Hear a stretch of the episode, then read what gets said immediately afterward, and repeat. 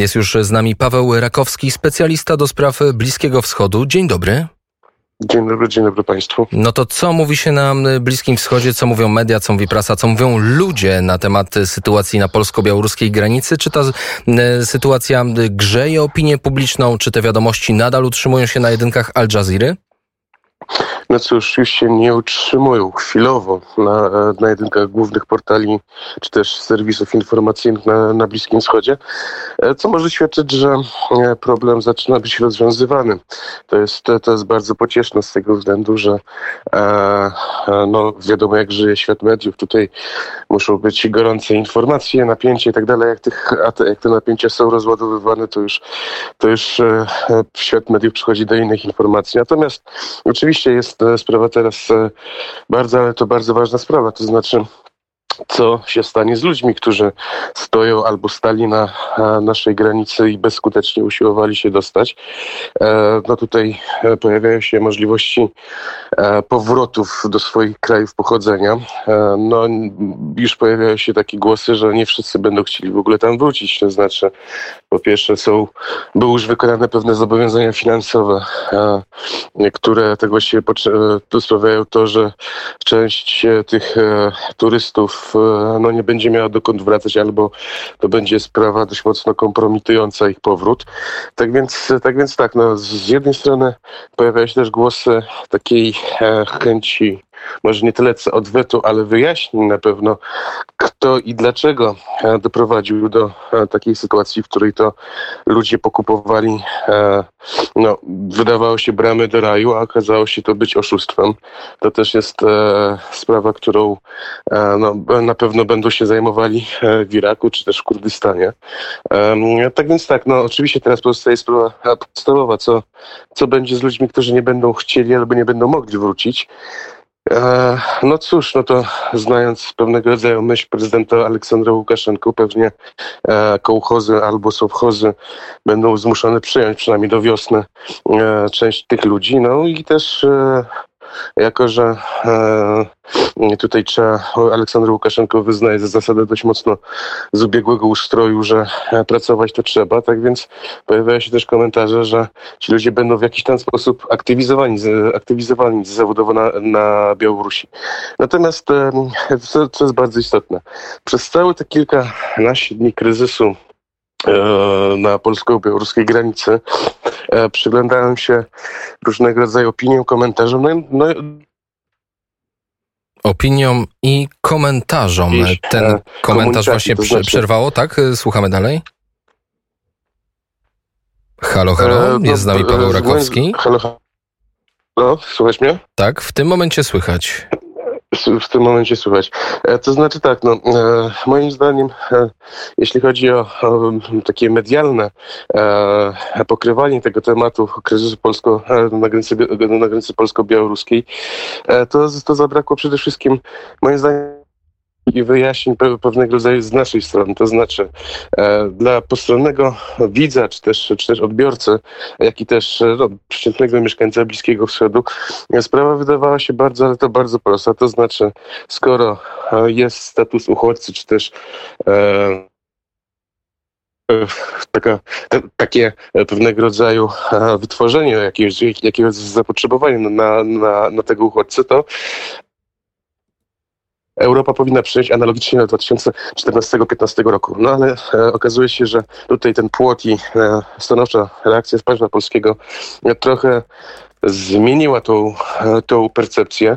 No i, i tak właściwie no teraz bardzo ważne jest to, żeby trafić z pewnego rodzaju wyjaśnieniem, że e, no, uchodźcą się jest, jeśli pewne e, warunki są reprezentowane. To znaczy, jeżeli grupy etniczno-religijnej, która jest represjonowana albo wręcz e, likwidowana, jeżeli, jeżeli jest wojna i tak dalej, i tak dalej.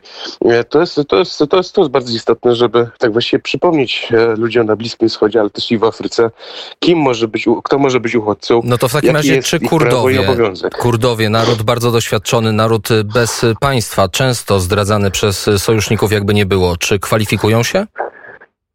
No cóż, jeśli chodzi o chwilę obecną, się nic się absolutnie nie kwalifikują e, z tego względu, że północny Kurdystan jest i był obszarem o, największej spokojności, jeśli chodzi o, o państwo irackie w ostatnich dekadach, jak i też oczywiście są, są też problemy, jak, tak jak wszędzie indziej na świecie w chwili obecnej, ale jednak e, zarówno Kurdom e, z irackiego Kurdystanu nie grozi zagłada z powodu ich przynależności etnicznej, językowej czy też religijnej, a wręcz, a wręcz przeciwnie, tutaj mamy wystarczająco głosów, mm, jeśli chodzi szczególnie o chrześcijan tam mieszkających, że e, no, władze kurdyjskie, jak i też sami Kurdowie nie do końca e, zachowywali się uczciwie po 2015-16 roku, kiedy to chrześcijanie wracali, e, którzy e, uciekali przed państwem islamskim, no i wracali, okazywało się, że ich majątek, ich, ich wsie, ich, ich, ich dobytek był przejmowany przez sąsiadów. E, tak więc no to, to oczywiście e, powoduje to, że jakąś tam formę polityki informacyjnej my jako państwo polskie, ale może nawet i szerzej Unia Europejska, no musi prowadzić z tego względu, że e, no, widać, że doszło do wielkiego nieporozumienia i przez wielkie nieporozumienie e, no, mieliśmy po części przynajmniej ochotników do realizacji tego politycznego kryzysu. Przypomnijmy, takie informacje pojawiały się być może z opóźnieniem, ale w prasie arabskiej na Bliskim Wschodzie były ogłoszenia a propos tego, co dzieje się na granicy i że, żeby nie przyjeżdżać, jakkolwiek było to odebrane, nie zostać zmanipulowanym przez reżim Łukaszenki. A w takim razie, jak e, według Pana ta sytuacja na granicy polsko-białoruskiej może wpłynąć na stosunki Polski z krajami właśnie Bliskiego Wschodu? No to jest, to jest, to jest, to jest akurat bardzo ciekawe. To znaczy widzieliśmy też w ciągu trwania tego kryzysu dość dużą bierność państw, jak i też e, organizacji szerzej muzułmańskich, e, które są zobowiązane do pomocy. Tak, to jest prawo islamu, że e, muzułmanin, muzułman, muzułmaninowi musi pomóc. E, no i widzieliśmy tak jakby bierność. To znaczy, że z jednej strony tak jakby oficjalnie państwa, e, państwa, z których przy, przybywali ci ludzie, czy też państwa, inne państwa regionu, tak jakby no, nie wyrażały wielkiego zainteresowania. Natomiast e, no, to też może świadczyć o tym, że e, z przyczyn, że akurat jeśli chodzi o tą wielką politykę, raczej nie widziały tutaj problemów, które, które miałyby przeszkodzić relacjom polsko, Polski z regionem. Natomiast z drugiej strony też trzeba wziąć pod uwagę to, że jednak pewnego rodzaju wizerunek, który się e, moim zdaniem e, korzystnie się e, stworzył, to znaczy, ponieważ państwo polskie wykazało chęć tak jakby twardej obrony przed jawną niesprawiedliwością. Tak? To, jest, to, jest, to, jest, to jest bardzo ważne. Tak więc, tak więc w pewien sposób uważam, że nasz wizerunek tutaj się e, ukształtował i poprawił, on będzie korzystny. Natomiast i teraz pozostaje pytanie, jak to wszystko będzie wyglądało oddolnie. Jednak, jednak tak jak już e, mówiłem, tutaj świat bliskowschodni jest dość mocno, był rozpieszczony przez, przez szczególnie sytuację 2014 czy też 2015 roku. No i e, jak to będzie oddolnie e, wyglądało, to jest, to, jest, to jest wielkie pytanie. Widzimy, że już, już na chwili obecnej e, pojawiają się naśladowcy tego w Hiszpanii 39 Libańczyków e, zrejterowało z samolotów, e, które miały e, wieść do Ameryki Południowej i poprosiło o azyl w Madrycie.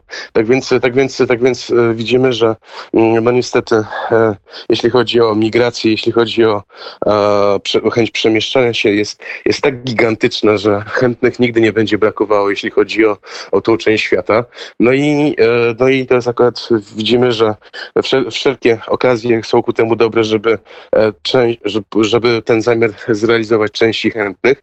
No tylko, że akurat my jako państwo polskie, czy też w ogóle szerzej nasz, e, nasz region powinien wypracować politykę skuteczną ku temu, żeby do takich sytuacji więcej już, więcej już nie dopuszczać. To prawda. W takim razie ostatnie pytanie i wątek białoruski, ale i rosyjski, bo większość komentatorów, przynajmniej polskich, jest zgodna, że za działaniami reżimu Aleksandra Łukaszenki i, kryzy, i za kryzysem na granicy polsko-białoruskiej stoi Halo? nie tylko Białoruś, halo, stoi nie tylko Białoruś, ale także Rosja. Więc jak wyglądają te rosyjskie wpływy na Bliskim Wschodzie?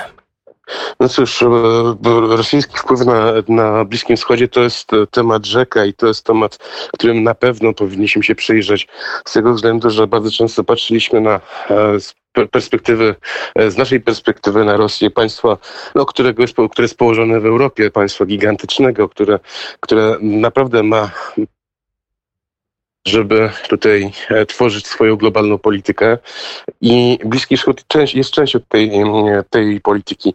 E, no tak, no Rosja widzimy, że wykorzystuje wycofywanie się e, Amerykanów z Bliskiego Wschodu. Widzimy, że Rosjanie w przeciwieństwie do Amerykanów nie poczynili w ostatnich dwóch dekadach tak spektakularnych klęsk czy i kompromitacji jak chociażby ucieczka z Afganistanu, czy też trwali i dalej trwają wiernie przy Bashirze al-Assadzie. To jest, to jest coś, co im bardzo mocno procentuje, jeśli chodzi o, e, o jeśli chodzi o realia bliskowschodnie.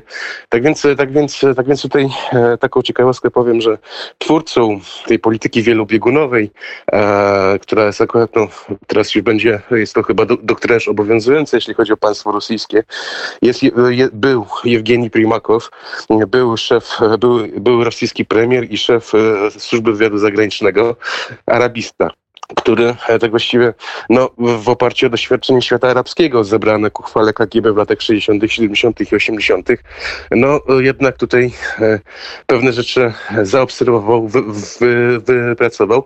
No i e, widać, że Władimir Putin garściami będzie czerpał z, z tych doświadczeń. Przede wszystkim nie jest żadną tajemnicą to, że świat islamu jest bardzo, ale to bardzo oporny, jeśli chodzi o komunizm, czy też o e, westernizację.